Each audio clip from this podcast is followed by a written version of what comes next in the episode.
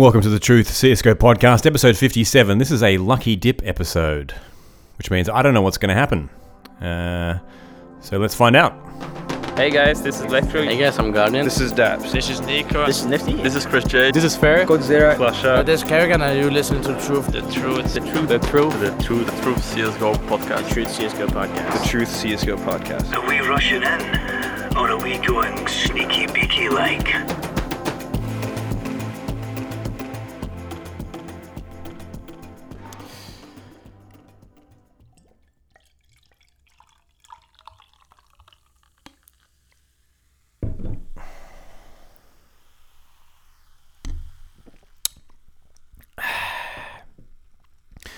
You have to excuse me. Uh, it's been a big week. Just poured myself, pardon me, a San Savolo, which is described as a premium Croano Levo. Pivo? I'm not sure. It's a Croatian beer. um, it's not bad, actually. It's a red beer. Uh, apparently, that's what they drink here. I'm currently in Rovin, Rovinja. I'm not exactly sure how to even pronounce it. Uh, on the coast of Croatia, and um, enjoying being a local. Although I'm still very sick, and uh, I'm gonna have to do a lot of editing of coughing. I think in this one, it took me about ten tries to get that intro correct without uh, coughing.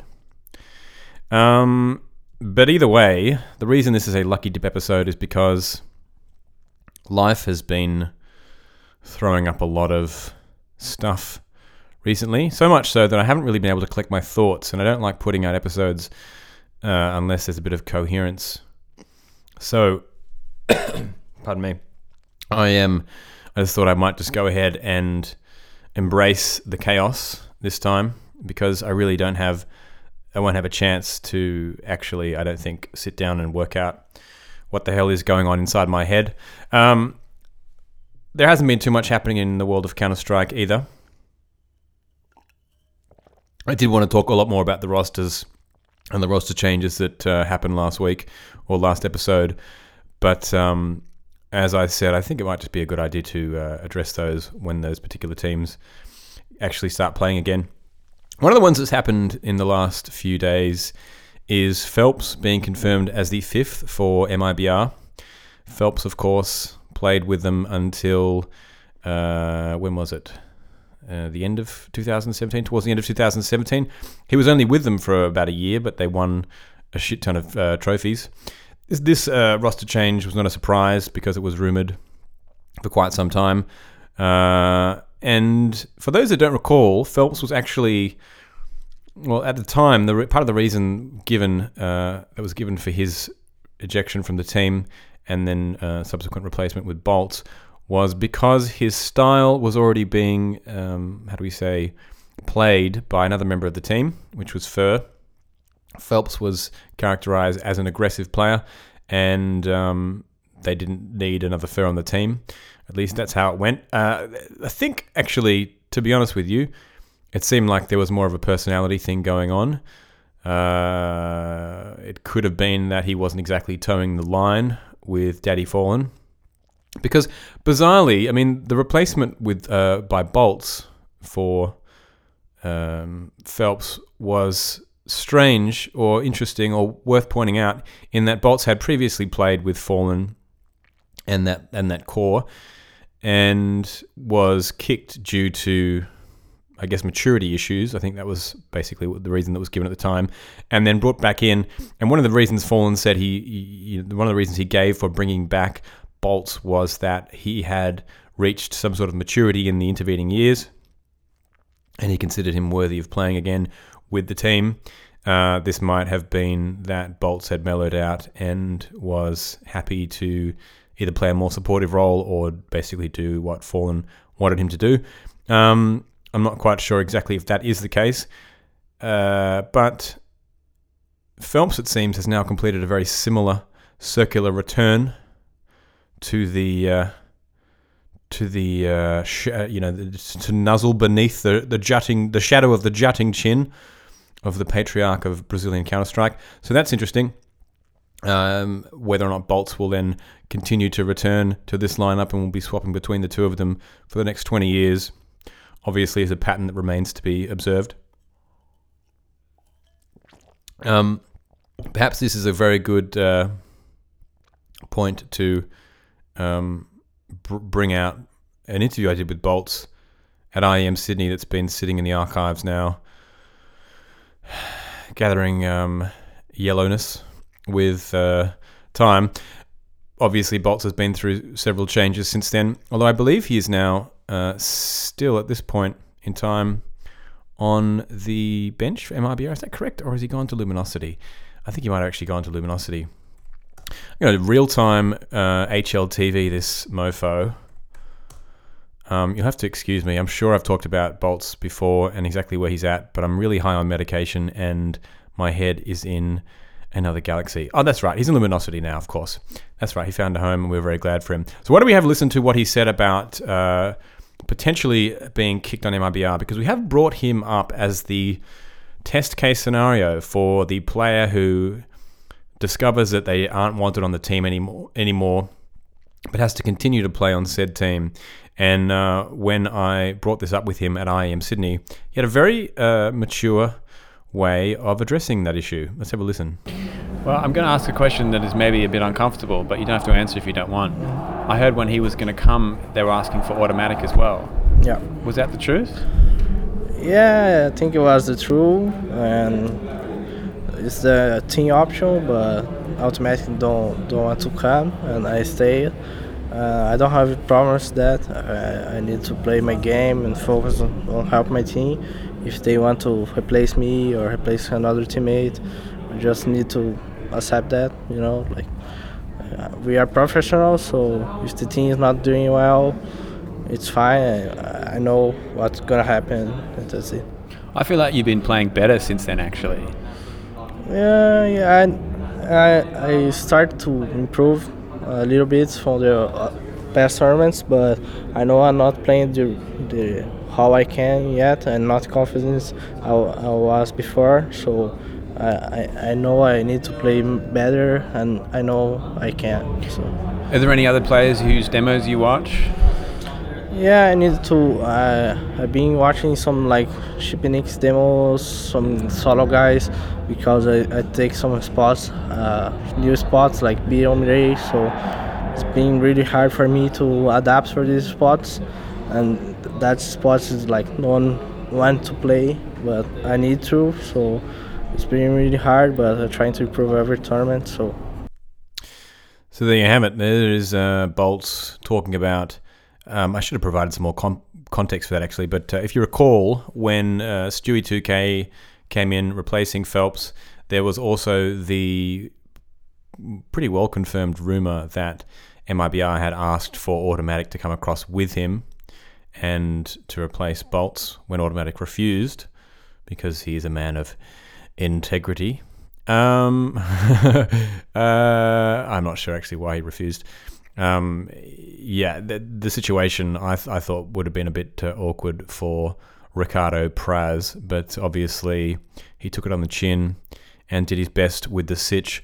Uh, now, one of the interesting thing about this Felps move to MIBR is that speculation regarding the fact that Vito Giuseppe, um, aka KNG, might have been joining the team has obviously been quashed because, um, well, I guess the interesting or the fun thing about this is that uh, if you recall, KNG issued an apology for his behavior over the past uh, two years or year and a half, I guess, via Twitter, which led some to believe that he was, in fact, simply issuing a PR induced apology for the sake of Noah Whinston, who I think he once said upon a time that he would never uh, apologize to.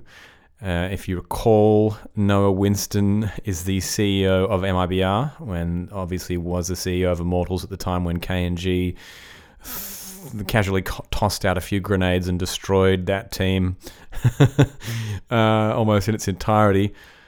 Um, the the cool thing about this is if this was not well, basically, it seems that it seems that this is a confirmation that KNG's apology uh, was either a purely pure either purely a personal bid for the team, or Noah Whinston actually said to him, "Yeah, we'd love to have you back on the team if you make an apology." Then KNG, you know, uh, what? How do you say it? Um, swallowed his pride, tucked in his shirt, made the apology, and then uh, Noah Whinston said, "Just kidding. Thanks for the apology. Eat a bag of dicks." Um, in which case, Noah Whinston is basically the supervillain to end all supervillains. Uh, Felps had some very lovely things to say about KNG in his last interview when they were playing on Ints together in December. Uh, I think evidence is mounting slowly that KNG is um, somewhat of a misunderstood um, young man with a bit of a temper, and I'm sure he will be back on the scene at some point, and it'll be a redemption story, and everyone's hearts will be warmed. Now, as for Tarik, who is now blowing in the wind, he put out a twit longer, and it's not actually that long. And only one part of it actually um, got my attention. Towards the end, he does say the phrase. Well, f- for starters, for those who haven't read it, he's fairly sanguine. Uh, I think he's going to sit on the bench for a little while and see what happens. I think it was pretty well confirmed that he knocked back an offer from CLG. I'm sure NV probably have put it, put in an offer for him at some point as well, which hey, Carrigan took instead. Uh, but he is sitting out and waiting for the next opportunity to arise. Yeah, and so one of the things he said at the end of this uh, twit longer was, "I have no regrets. Everything happens for a reason."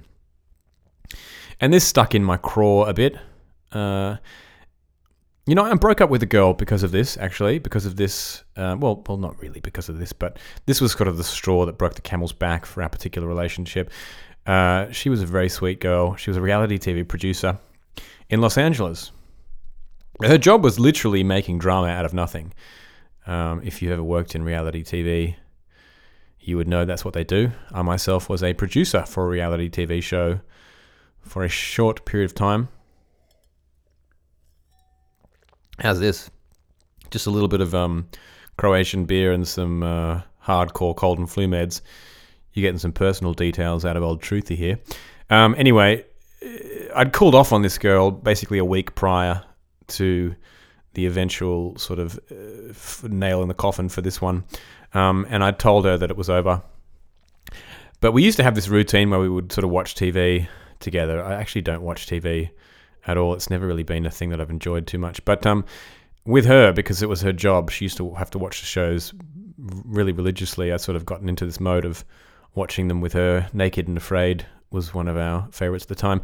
Uh, anyway, she said to me maybe maybe a week later, you know, I'd, I'd still love if you would come over and, and watch TV with me. And I said, I think that's going to be weird. I don't think I should do it.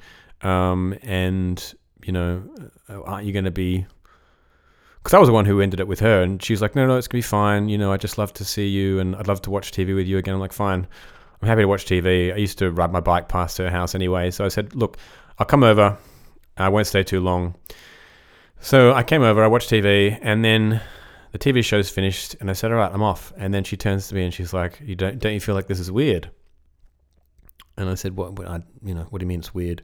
I'm going home. Like, have a good night." She's like, "No, no, but I just feel like there's this there's all this stuff between us, and and don't you feel like when we met, um, like it wasn't you know it wasn't chance, and it was totally it was so random, and don't you feel like it's for a reason?" And I was like, "Yeah, the reason is." That we had a little relationship and now I'm going home to bed. um, but actually, that's not what I said. I said, look, I, you know, I don't think that things happen for a reason. I think that's a moronic thing to say, in fact, and it's a moronic way to look at your life. Um, and I promptly walked out of there. Well, actually, it was that. It was really when she said that that I, I was like, look, we actually have fundamentally different ways of looking at the world, like on a very basic level. I was pretty um, into my Christopher Hitchens at the time. I was uh, much more of an atheist than I am now. I'd now call myself a bit of a militant agnostic, to be honest with you. Actually, we'll get to agnosticism uh, later on in this pod, I reckon. I reckon it can. Uh, rear its ugly head once, uh, you know, a little bit later. But for the meantime, um, anyway, I walked out of this uh, her apartment, and I'm I'm sort of halfway across this um, crossing near her house, and she calls after me. It's like four in the morning or something. It's like the dead of night. Suburban LA. She calls out here behind me. I love you. I fucking love you. Where are you going? Don't go. And I was like, what the hell? Like, we'd only been dating for I don't know a month, month and a half. It had it wasn't that serious, you know. It was completely out of the blue. Anyway, I think I think she thought that there was sort of cameras watching her in some version of her life. Uh, but basically, she didn't really understand why this was a fundamental difference between us. And let me just dissect this statement by Tarik in his tweet longer. um, everything happens for a reason. Because yeah, it's I have a problem with it. Um, and it's uh, I differ with it philosophically. But basically, for the first, f- f- you know, like part one of my dissection of this of this line is that it's basically determinism, right? And determinism essentially makes a mockery of free will.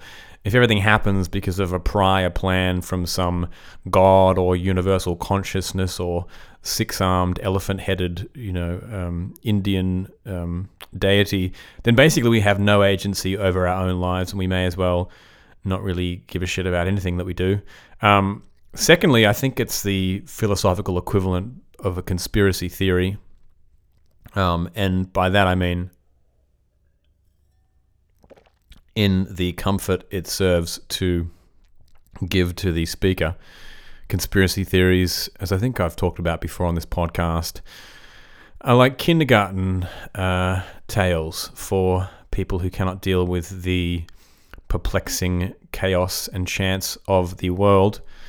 Um, and so to deal with that, with the random nature of existence, which often, obviously, and for the most part, goes against us, we like to pretend that we're actually part of a narrative that makes sense, when in actual fact we're just a fucking billiard ball knocking about randomly through the inertia of the Big Bang. Um, and so um, I refuse to uh, accept such facile explanations.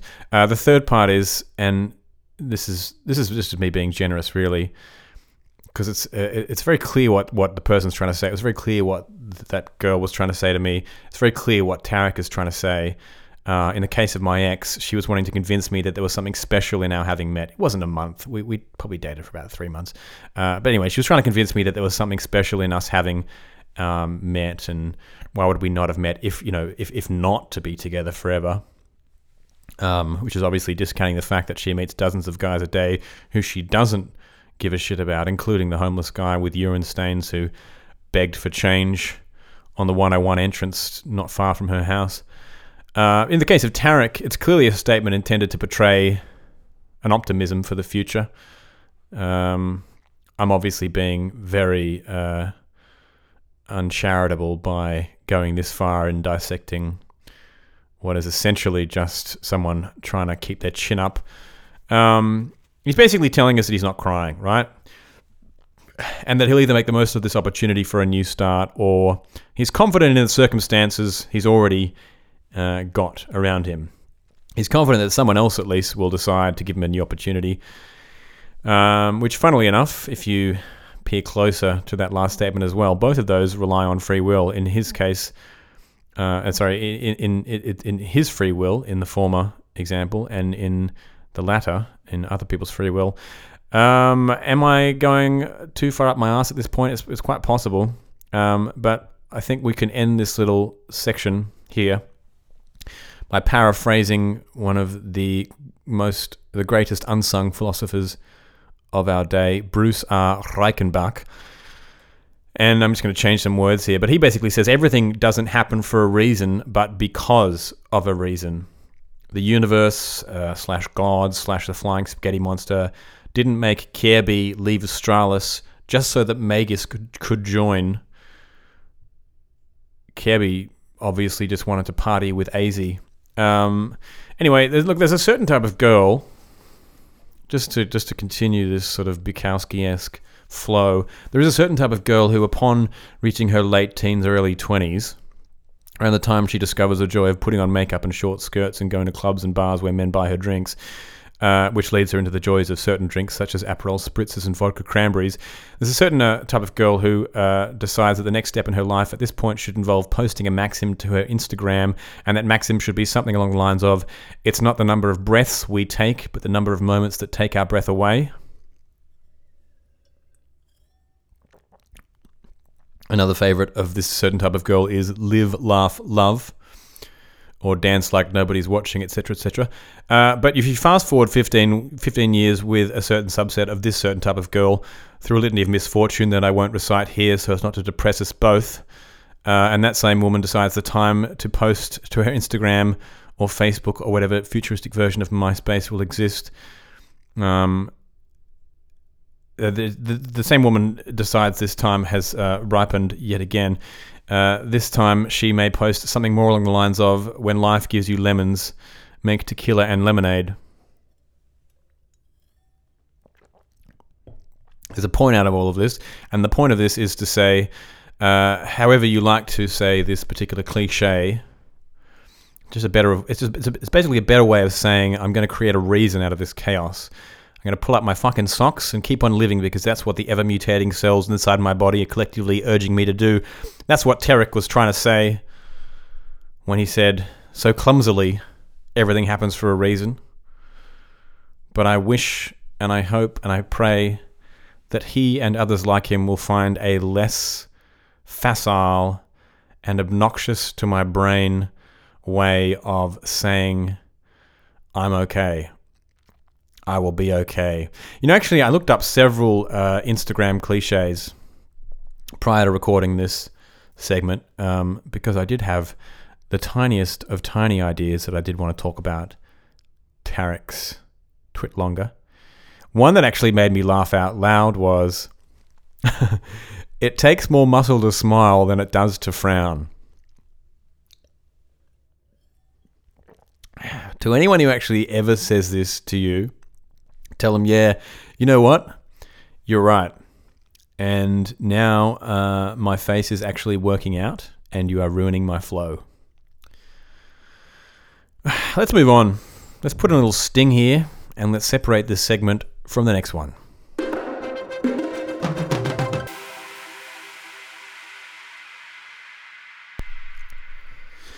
Feels good to get a little bit loose again on this potty. It's been uh, it's been a little while of it's been it's been quite a few episodes of fairly rigid uh, news giving, opinion opining, I should say, um, and uh, it's nice to get back to just a bit of bit of banter between you and I. Seized has found himself a team. Uh, actually, Seized has had a team now for a while called Under Pressure. He founded it in October alongside Starix and Hooch. If you've been following his fortunes, they actually qualified for the European minor. Yeah, European minor. I'm right. No, this the CIS minor, I should say. Yeah, sorry. Um, now, Seized, of course, has come up on this podcast several times.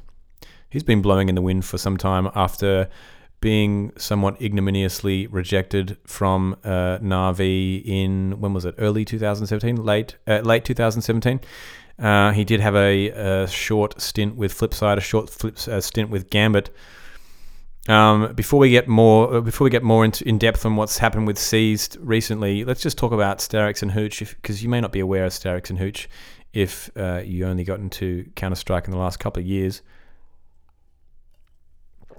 Starix, known to his mother as Sergei Ishuk, he's 31. He's basically about to die of old age. He's been kicking around since 2001 in the Counter Strike scene. He had his biggest success with Navi as a player and a coach, including being the number 4 rated player in 2010. He actually slipped to the number 20 rated player in 2011, and I've done the maths on that. And if he fell the same amount proportionally every year since, he is now currently the number 847 600,000th player on HLTV. Uh, he's also notably had the first back to back aces in a pro match, which was against SK, I think, in 2012. Moving right along to Hooch. Hooch is also 31, which I guess means the two of them have managed to hook up some sort of good internet to their retirement village. Uh, he's been involved since 2004, so basically he's a total noob compared to Starix. Hooch, uh, or according to the name on his driver's license, Dmitry Bogdanov. He's previously played for Virtus Pro and Gambit in 2016, but he's mostly been kicking about in lower tier CIS teams for the last 10 years. Um, the other two players to round out this team are Kalinka and Scooby G. They're coming in from Kick Esports Club. Kalinka is Nikolai Rys- Rysakov. He's a 24 year old Lithuanian, and Scoobshi is Alexander Murnich, a 21 year old Ukrainian. Now, the reason this is making the news not only is because they've qualified for the European minor, but they've also found themselves a juicy, juicy sponsor. They are runtime.gg, so the, the team is now called Runtime, which I kind of like. It's kind of a cool name. It's got a bit of an 80s vibe about it. We'll get on to Runtime, but for the moment, let's just have a little chat aga- about Seized again, because Seized has unfortunately fallen out of grace with many in the community. And uh, if you were um, active on the Reddits approximately 11 months ago, you might know why. Uh, there was an absolutely mind boggling compilation of plays uh, of his that emerged from a game against a team called Stiffmeister. Uh, this was in an MDL, I think it was season 27 match. And his plays, his play in that match was so appalling. And if you haven't seen it, seen it, uh, go and watch it now. It's it's it's really it's a car crash. I mean, I'm surprised it's not on LiveLeak, to be honest with you. Uh, but basically, people immediately accused him of throwing the match, and I can't remember what he said about it. To be honest, um, I think Richard Lewis gave it a good, good bit of airtime on uh, his and, and and Thorin's podcast. So I'm, I'm confused as to what was asset, what was actually, you know, an accusation and what was proven in the end. But uh, there are there are only three real possible explanations for this level of shittery. Um, one is that he was so drunk or tired um, that he just basically had no sort of coordination. The other is that he let someone else play his account, perhaps some sort of, um, you know, blind and deaf, um, one-armed um, peasant. Uh, the other the other explanation is that he was throwing for money. None of these scenarios are a great look, and his mo- his most recent interview with HLTV, which I think is actually at the top of HLTV as of recording this podcast, isn't a great look either because he does a lot of. I'm not going to say what was wrong with that team, but there was a lot wrong. But I won't say what it is. Uh, he does a lot of that, which is very annoying. Um, and sees, you know, I've been um, shilling for you on this pod. I've been shilling for you. I've worked my fingers to the bone, uh, pleading your case on this podcast, and you're not doing me any favors here. Anyway, let's move on to Runtime. Runtime.gg. These are the guys who have pulled under pressure from the pressure they were under. They've uh, given them some jerseys, I assume, put putting them up for the uh, minor, and uh, quite possibly will pull the eject uh, eject um, lever if the boys don't actually make it to the major. Now, let's just let's just dive a little bit into runtime.gg. They are a manufacturer of performance nutrition. At least that's what they say.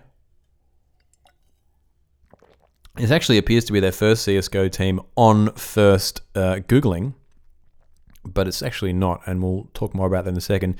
But this is their first CS:GO team, I guess, uh, that they are they have basically taken over and named. Um, on their website, they have various things that you can buy called Next Level Meals, which is basically packaged food billed as meal replacements. Each package can uh, offers four to six hours satiation, in the, their their words. Uh, it's ready in 60 seconds by adding water or milk. When I go to the ingredients on the site, it says vitamins, minerals, and BCAAs. It's capital B, capital C, capital A, capital A, and then a small s, which might mean bad chemicals from the asses of armadillos for all the explanations that they give, because there aren't any. A little Googling tells me that BCAAs actually help our bodies after a workout, and yet are not actually made by our bodies. So let's just let's just assume for the moment they're steroids.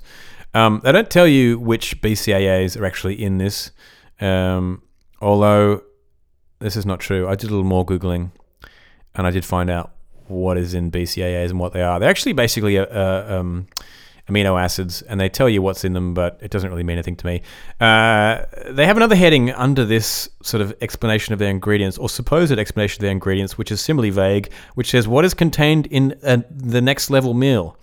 And the answer to this is our meal consists exclusively of high quality and natural ingredients, thanks to isomaltulose. The body is constantly supplied, and a long lasting feeling of sati- sati- satiety. Oh, I, I, you know what? I'm not even going to try and pronounce that. I know how to do it. I'm, I'm telling you, dear listeners, I know how to pronounce this word. I know what it means. I'm just halfway through a Croatian, an enormous Croatian red beer, and my Sudafed has just kicked into fourth gear.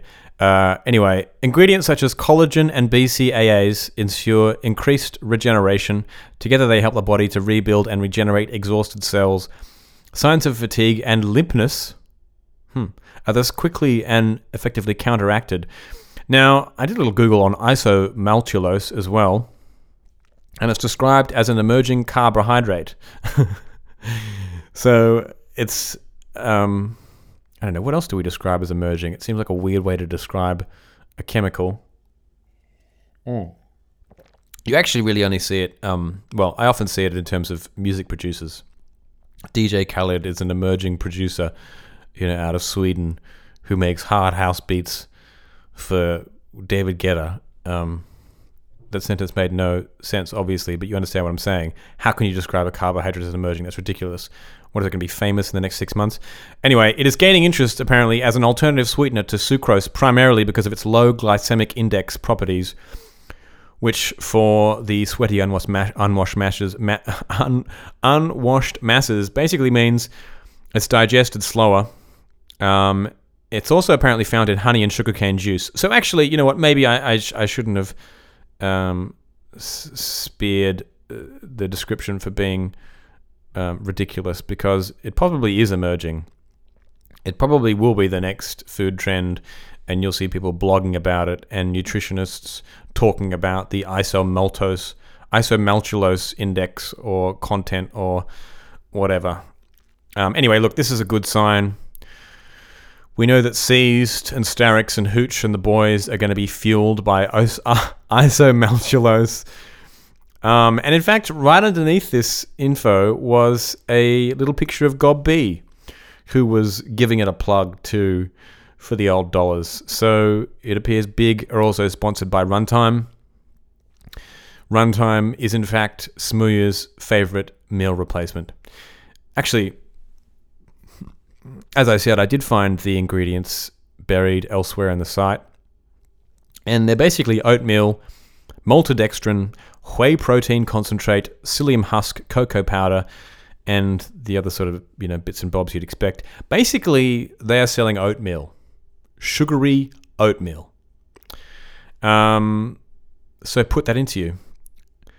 Uh, this actually leads us very smoothly into the CIS minor, which begins in three days. Now, apart from runtime, we have Gambit, Winstrike, Avangar, Pro 100, Simon or Simon, Spirit, and Nemiga. um, I haven't actually heard of all of these teams before. Um, or perhaps I have and I've simply forgotten. Uh, Simon or Simon, S Y M A N, is news to me, as is Nemiga, N A M I G A.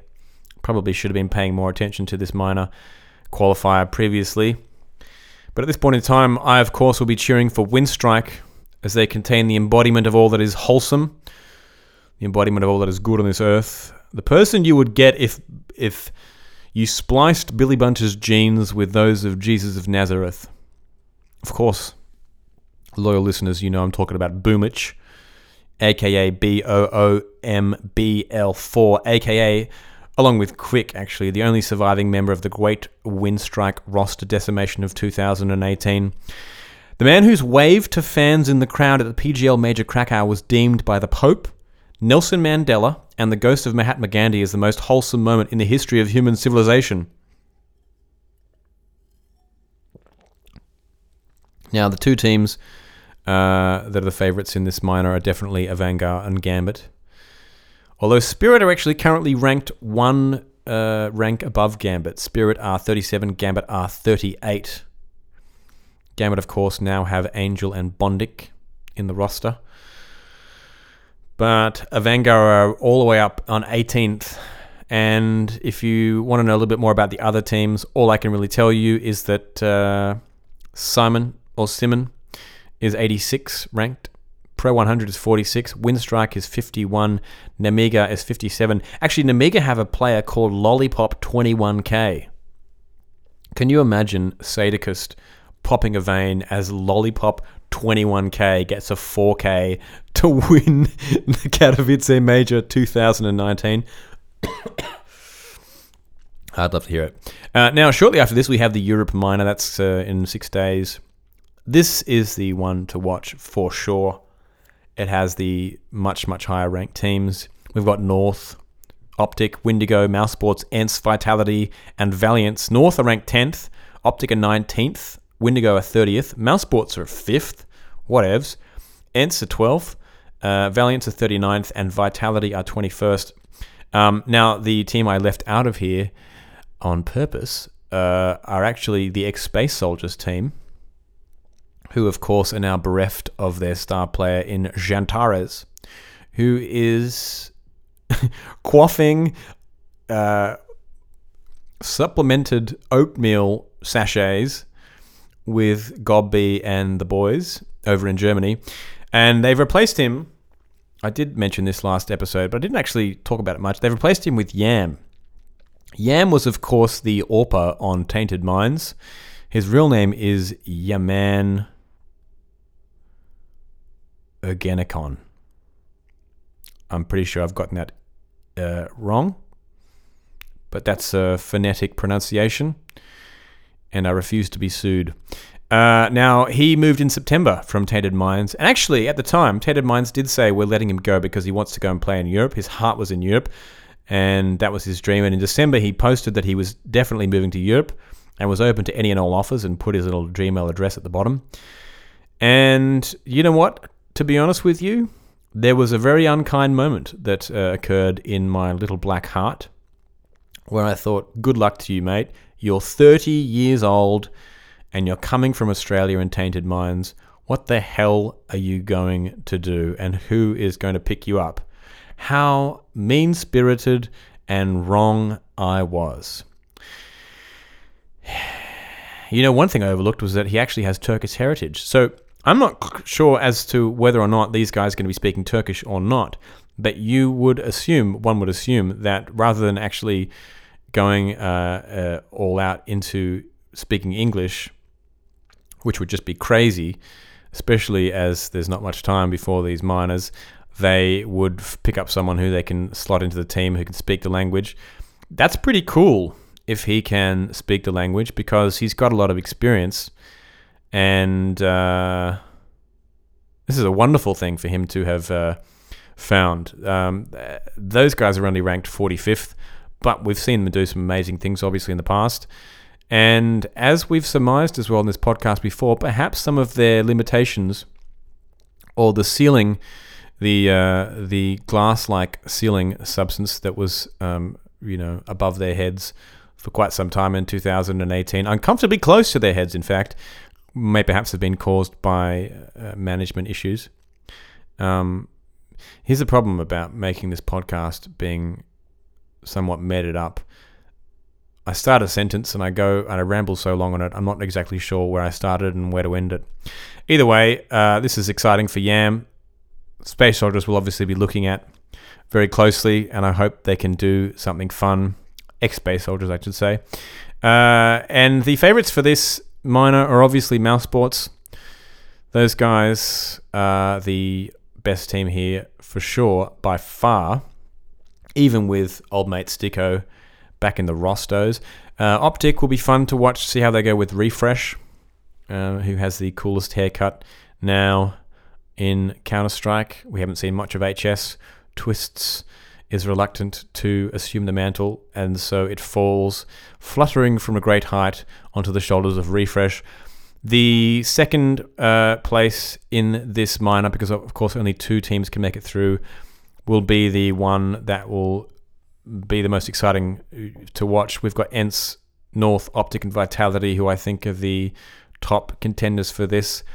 ENCE have obviously jumped a lot of places in the last year, basically coming from nothing. Uh, there's a lot of speculation. if Optic don't make it out of this minor, they will then yank Karrigan over to get rid of Cadian. Um, or is that North? No, it's North. Um, Optic could do with some leadership too, because Snappi has not been doing very good things there. For how long has it been now? Hmm, too long. And uh, of course, Vitality will be a fun one to watch. They now have Alex instead of Happy, but they also have the wild card of ZywOo, who, to be honest with you, make Vitality at this point in time a really fun team to watch. Let's get into some things that I've learned in the last week.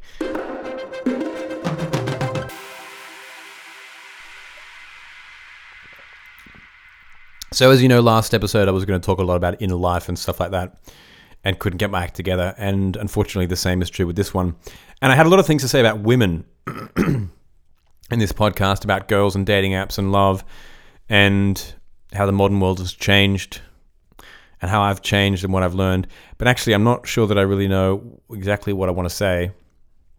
Um, and I did talk about that inner life essay from Sebastian Smee last episode. I was going to quote some things from it. Actually, he has some really great quotes from Chekhov. But actually, I think you should just read it anyway. And I found out this morning it's available on Amazon. So if you've got a Kindle, download that biatch and wrap your peepers on it. Uh, the basic idea that I've been thinking about really is that we have inner lives, we have digital lives. Um, but for the sake of creativity and peace of mind, we basically need, we actually kind of need to keep them separate. And Sebastian in the essay wonders whether we're so proficient at creating digital lives that for some of us, they're basically becoming our life. Pardon me. In my experience, actually, all my friends who've been like really focused on their, it, their on their outer life, like utterly just full steam ahead on career, um, basically focus on the person that they present to the world as opposed to the person they are inside. They've either had epiphanies or breakdowns in their 30s or their 40s when they've when they've achieved what they wanted career wise or realized that they never will achieve what they want. At that point, they're sort of forced to turn inwards and pay attention to their inner lives. Um, I've previously talked about meditation on this podcast as one of the ways we can get back in touch with our inner lives, but actually, I'm really not that big into meditation, uh, to be honest with you. And I think it's because when I was about 23, 24, 25, I had this girlfriend who was obsessed with yoga. Like she was just, yoga was the answer to everything. Um, and she had some issues. Um, what interesting person doesn't? But she saw yoga as this panacea or this cure all, I should say, for all of her troubles. And she had the fanaticism of, well, basically a religious fanatic and would ascribe or prescribe yoga for every sort of ailment from, you know, mild depression to full blown raging psychosis. Uh, but the way she used to describe yoga to me, you know, rang an alarm bell. And and here's here's the thing: she was a model, right? So she traveled around the world modeling, and there wasn't really any uh, fulfillment from that job. It's very few people who actually get a lot of creative fulfillment or career fulfillment or emotional or uh, intellectual fulfillment from standing in front of a camera and moving your body in different ways and wearing someone else's clothes, right? It's it's, it's if, if you're fulfilled by that, me put it this way: if you're fulfilled by that, then there's not much going on upstairs. So as a result, she didn't have a lot of, she hadn't developed a lot of talents and hobbies because she was modeling from quite a young age. I, on the other hand, had. And some of the things that I'd naturally developed as a child, uh, that I'd, uh, basically functioned for me in the same way that yoga functioned for her. So, like walking with my dog, or drawing, or making music, or listening to music. Um, and the way she described yoga was actually eerily similar to the sort of flow state that I got when I was doing those activities. And I think it's meditative if you do that activity for its own sake. So if, if you if you don't have any basically any anything staked on an outcome, uh, and if you can enjoy this activity and lose yourself in it for a bit, I think that's just as good as meditation. Which is why I'm not that huge a practitioner of it, because I have a whole lot of other mechanisms that I developed. pardon me, to cope with, you know, all the things that uh, we meditate uh, to deal with. But anyway, I guess a lot of people talk about meditation and mindfulness as these days as being the way we can connect with our inner lives. But um, Sebastian's essay was quite good because he, he's very good at illustrating some of the moments where our outer self connects with our inner self in quite spontaneous and unexpected ways. Like, for instance, when you see a particularly arresting picture when you're wandering in a gallery by yourself. Um, one of the more interesting things about the essay, actually, too, is that it gets to the point where he expresses some sort of um, appreciation for the value of uncertainty, which I really like. Uh, and sort of to explain to you what I mean, I've had this had this inkling uh, for a while, and it's because of the behavior of my father, actually, that uncertainty is one of the most valuable uh, things we can embrace. And if you li- heard my little talk about how we can deal with fathers at Christmas, you'll know, perhaps by inference, that my father is quite a rigid man. And my father is not someone who likes to really have a discussion with me about the grey area of certain things. I think as he gets older, he does, and I think with his friends, he does. But when it comes to me, it was always a he always wanted to be certain about things. and I get that. That's part of being a, a, parent and a father. But I could see that that rigidity didn't allow him to change or progress or learn. And so I started to feel like embracing uncertainty or being okay with uncertainty was a very brave thing to do. Uh, I think I've talked about dialectic therapy on this podcast before, but if not, dialectic therapy is basically a form of therapy that uh, it doesn't get you to embrace uncertainty, but it really encourages you to embrace contradictions. so two two premises at once, and the idea that both of th- both of the things can be true, or neither of them could be true, or both of them are possibilities. Um, so, for instance, if my wife, if I've asked my wife repeatedly to clean her clothes out of the, the laundry, and I see that she hasn't cleaned her clothes out of the laundry, I can I don't just immediately think, well, I hate my wife and she hates me and she doesn't respect me because she doesn't do what I asked. I can know that she likes me and loves me and still respects me and simply didn't clean her clothes out of the laundry because of something that's going on in her. And I can hold those two contradictory or uneasy bedfellows of thoughts in my head at the same time and be okay with it. I think that's actually quite a oh, I'm so sorry, hallmark of growing up because so much of what is around us is uh, is basically contradictory, right? And I think it's the only way we can actually accept ourselves or accept human beings uh, in any way, shape, or form because we are contradictions. We present something to the world and maybe we feel something differently inside. Uh, and we constantly hold or present different viewpoints about ourselves and about the world on a daily basis. I also think that, that the uncertainty is a real antidote to what the internet draws out of us, uh, which is certainty. And I think this is because it's really only certain opinions, and I don't mean particular opinions. I mean p- opinions that are that are made with absolute certainty that get attention. The more convinced we are, or the more certain we are of an opinion, the more attention we will get for that opinion. And I'm actually quite guilty of that myself. If you listen to my conversation with Max Melit, um, you can hear when we start talking about women and girls and dating and things like that and sex, my ego actually gets the better of me, and I'm not proud of that episode in some ways because of it, uh, because I'm grandstanding. And Max was very encouraging in this regard, and so it's not entirely my fault. Uh, but I can definitely hear when I stop being careful or truthful about my words and go into uh, I wouldn't say extreme views, but uh, I just go forward with things that I know are gonna get. I don't know a rise out of Max. Not that I was saying anything I didn't believe, but I stopped being careful. I don't mean careful in a in a um, self censoring way. I mean a uh, careful in I don't know careful in a careful mm, careful in a kind way. Right? I stopped thinking about what I actually thought Max should hear and started saying things that I think he wanted to hear. I hope that makes sense to you. Anyway, I think that's why Max is going to be a good journalist, actually, because he's a sympathetic ear.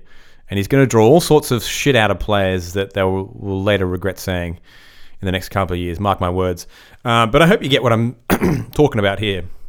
I'd like this podcast to be more of a uh, an em- uncertainty embracing podcast, which is why I often um, give opinions about players and caveat them with the fact that I don't know the players, I don't know the teams.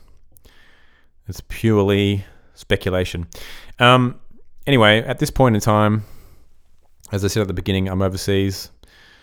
I'm working very hard. I'm away from dating and women and the apps and stuff, and I have a little more chance for objectivity. I think I will in the future say more about what I've learned uh, about relationships, etc. Once I've shored up my thoughts about it. In the meantime, I actually posted a video on my Twitter of Andean flamingos, Andean flamingos in their mating dance. And if you haven't seen this mating dance, the mating dance of Andean flamingos, I suggest watching it. Uh, my Twitter is, of course, at the truth CSGO. Find the link, press play. Gets really, really good around 40 seconds in. Um, if I had no idea about what birds were, I'd never seen one. I would imagine that this video was some sort of 3D visualization of a sample of people on dating apps.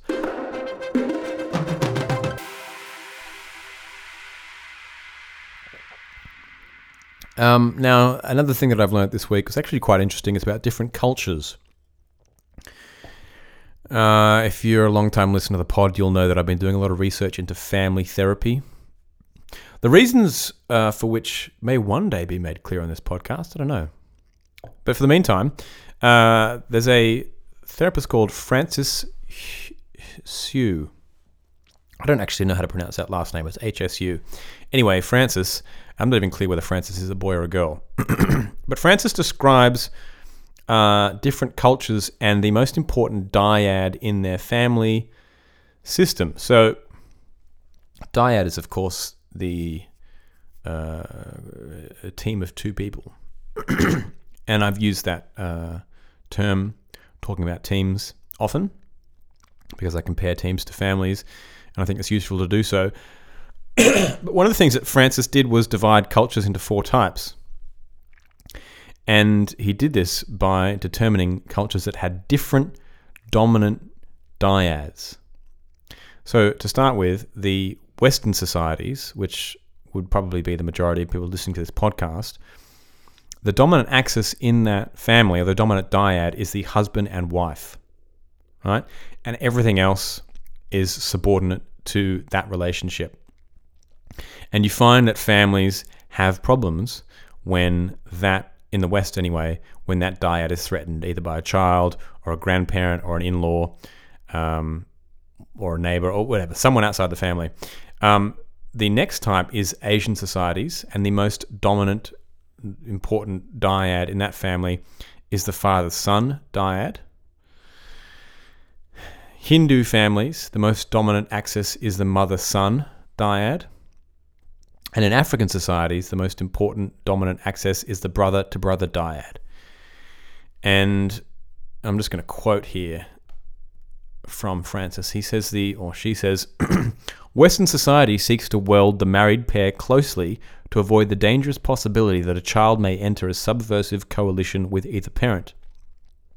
Traditionally, Hindu society has sought to place distance between man and wife to avoid subversion of the all important mother son tie.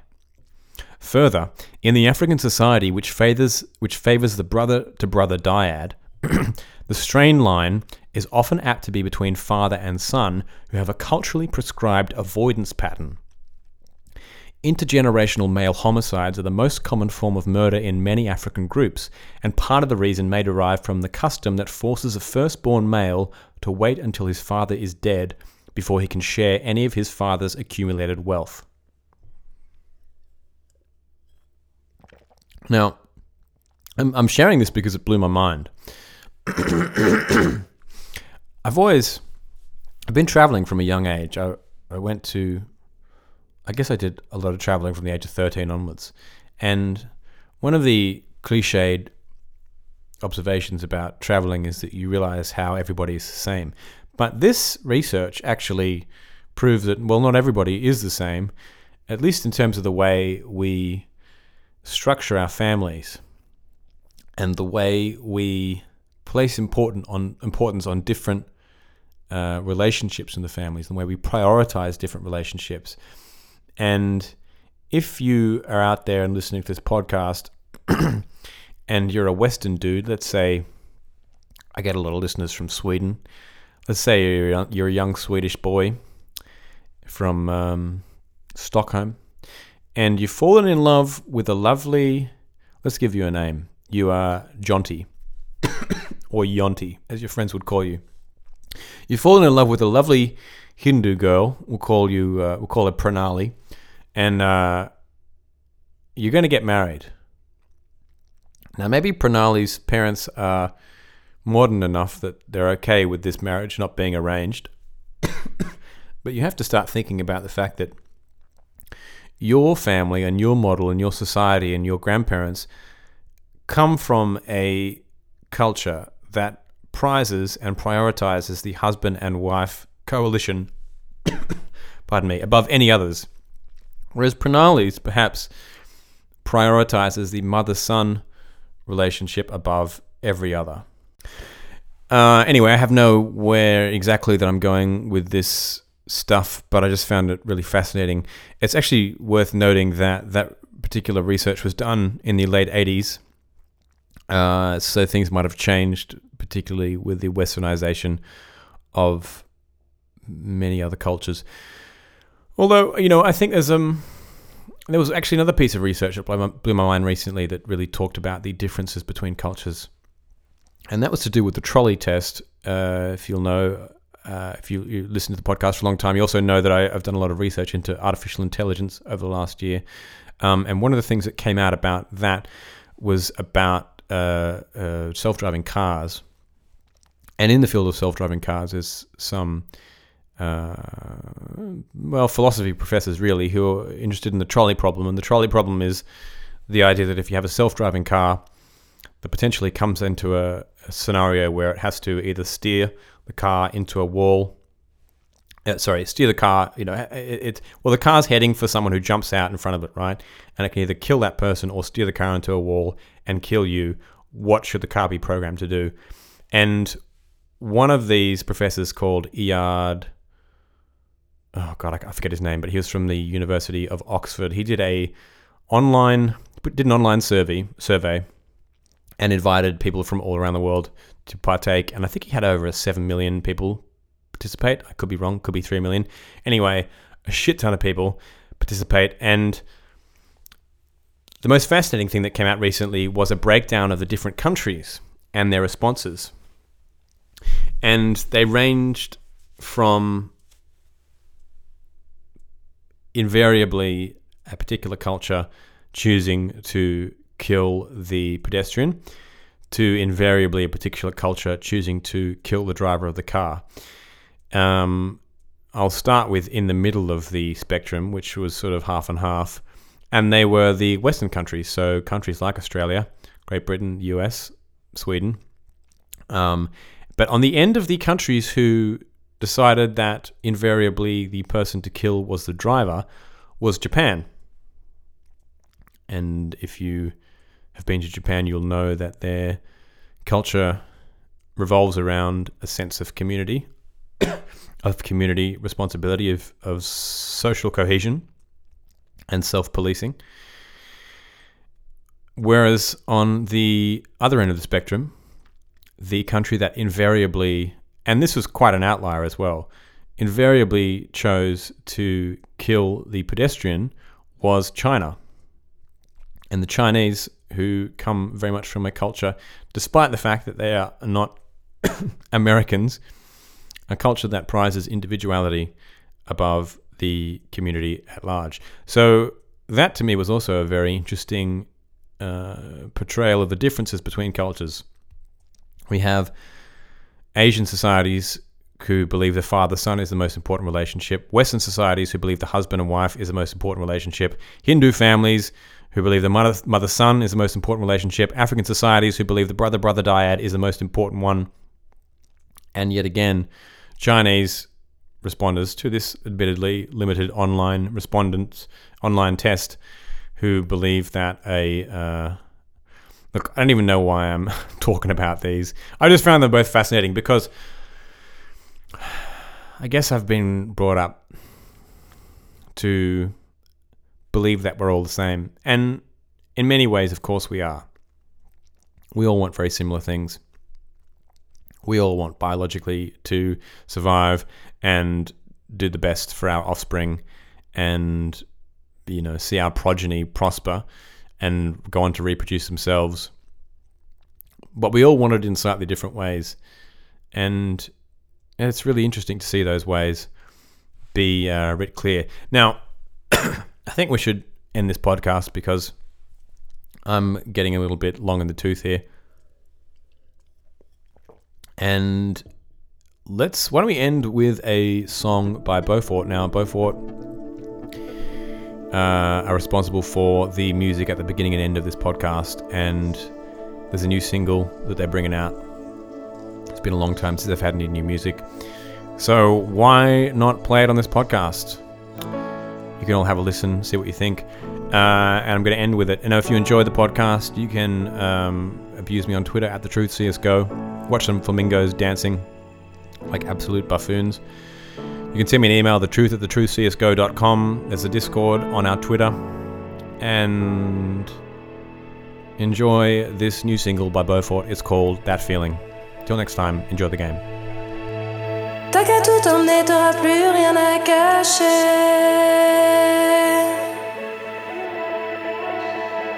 Tout laisser sortir et tu seras comme soulagé.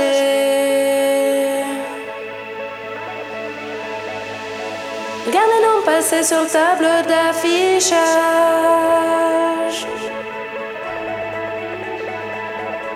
Ton vol partout, ça ne sera plus qu'un mirage.